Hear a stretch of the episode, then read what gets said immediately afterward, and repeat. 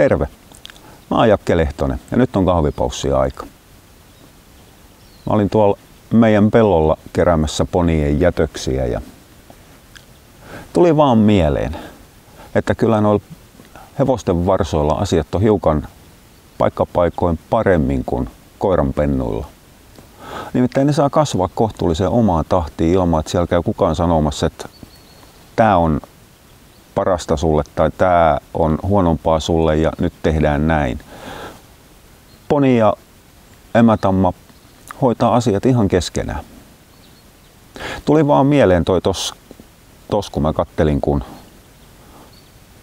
meidän varsanperhana niin änki tissille ja olin eilen muistaakseni naumakirjasta lukenut, lukenut yhden vuodatuksen, missä oli siitä, että pennut ryöstää emältään ruokaa, koska aloitettaisiin kiinteeseen totuttaminen ja sanottiin, että ei missään nimessä vielä.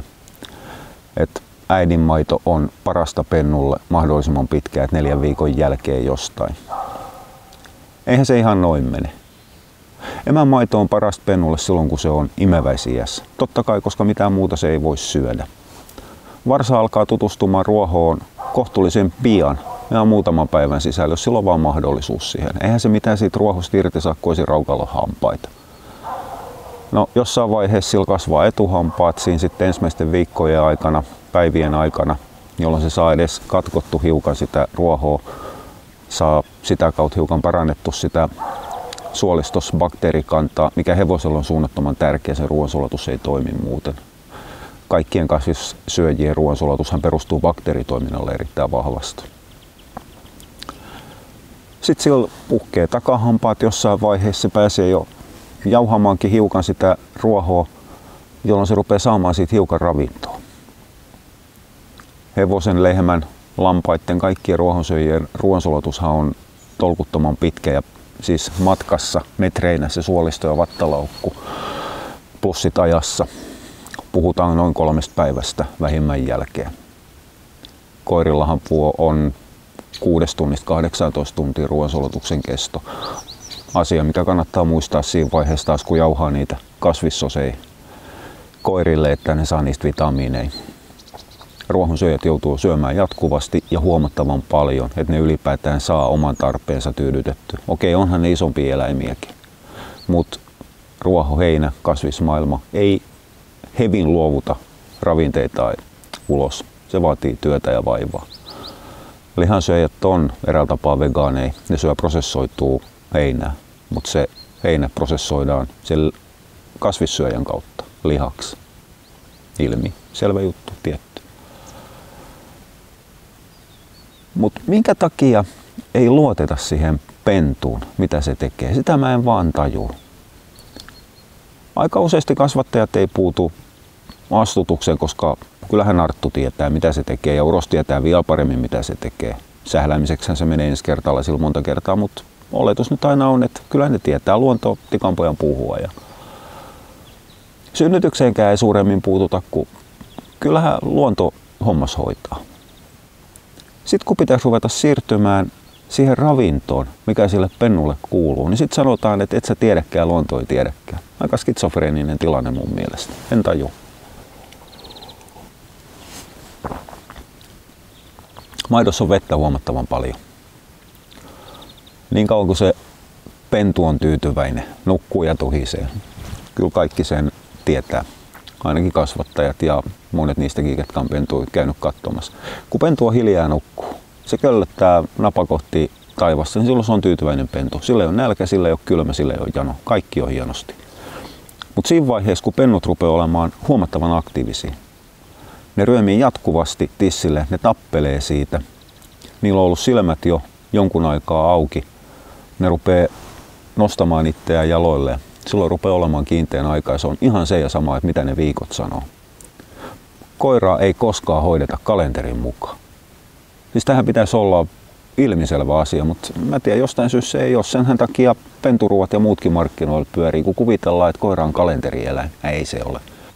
Siinä vaiheessa, kun pennolla on niin nälkä, että se maito ei enää riitä. Emä ei pysty yksinkertaisesti lypsämään. Ei se mikään satatonnari ole koira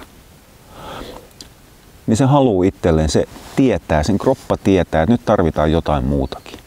Ja silloin siinä on emä edes ruokaa, mihin pentu rupeaa tuntemaan mielenkiintoa, rupeaa syömään. Silloin ruvetaan totuttamaan se kiinteeseen.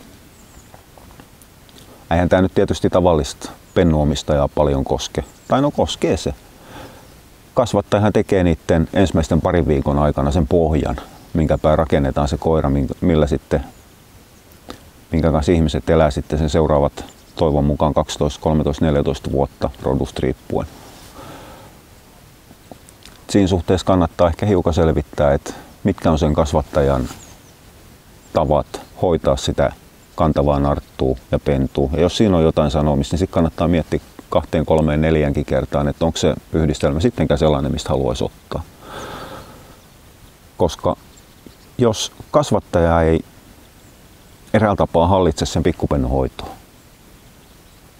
niin mitä takeet on, että se kasvattaja on osannut hoitaa sen nartun tiineysajan tai se per, perimmäinen tärkein asia, valkata sopivat siitoseläimet. No okei, nämä menee jo niin syntyihin syviin, että ei sillä ole suurta, suurta merkitystä. En tiedä. Oli tuolla pellolla sitten toinenkin asia, mitä mä ihmettelin. Ei liity oikein sillä tapaa koiriin. Nimittäin ne hevosten kasat, mitä sieltä keräilin, niin me kerätään joka päivä tuolta pellolta tavarat pois, jos nyt tietysti ilmat antaa myöden, ei sinne rankkasateessa mennä. Eli ne on kohtuullisen tuore tavaraa märkää. Mutta jos sinne on joku kasa unohtunut, niin sehän kuivuu muutamassa päivässä.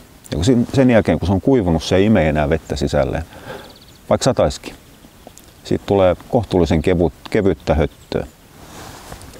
Mä en vaan taju, että minkä takia siihen ei saa sotkea vaikka olkea tai pahnaa tai mitä tahansa, kuivata hiukan vielä lisää, prässätä pelleteiksi tai harkoiksi ja polttaa. Suomessa on kielletty. Ruotsissa mun tietääkseni hevosenlantaa saa polttaa. Kaipa siinäkin joku ajatus takana on.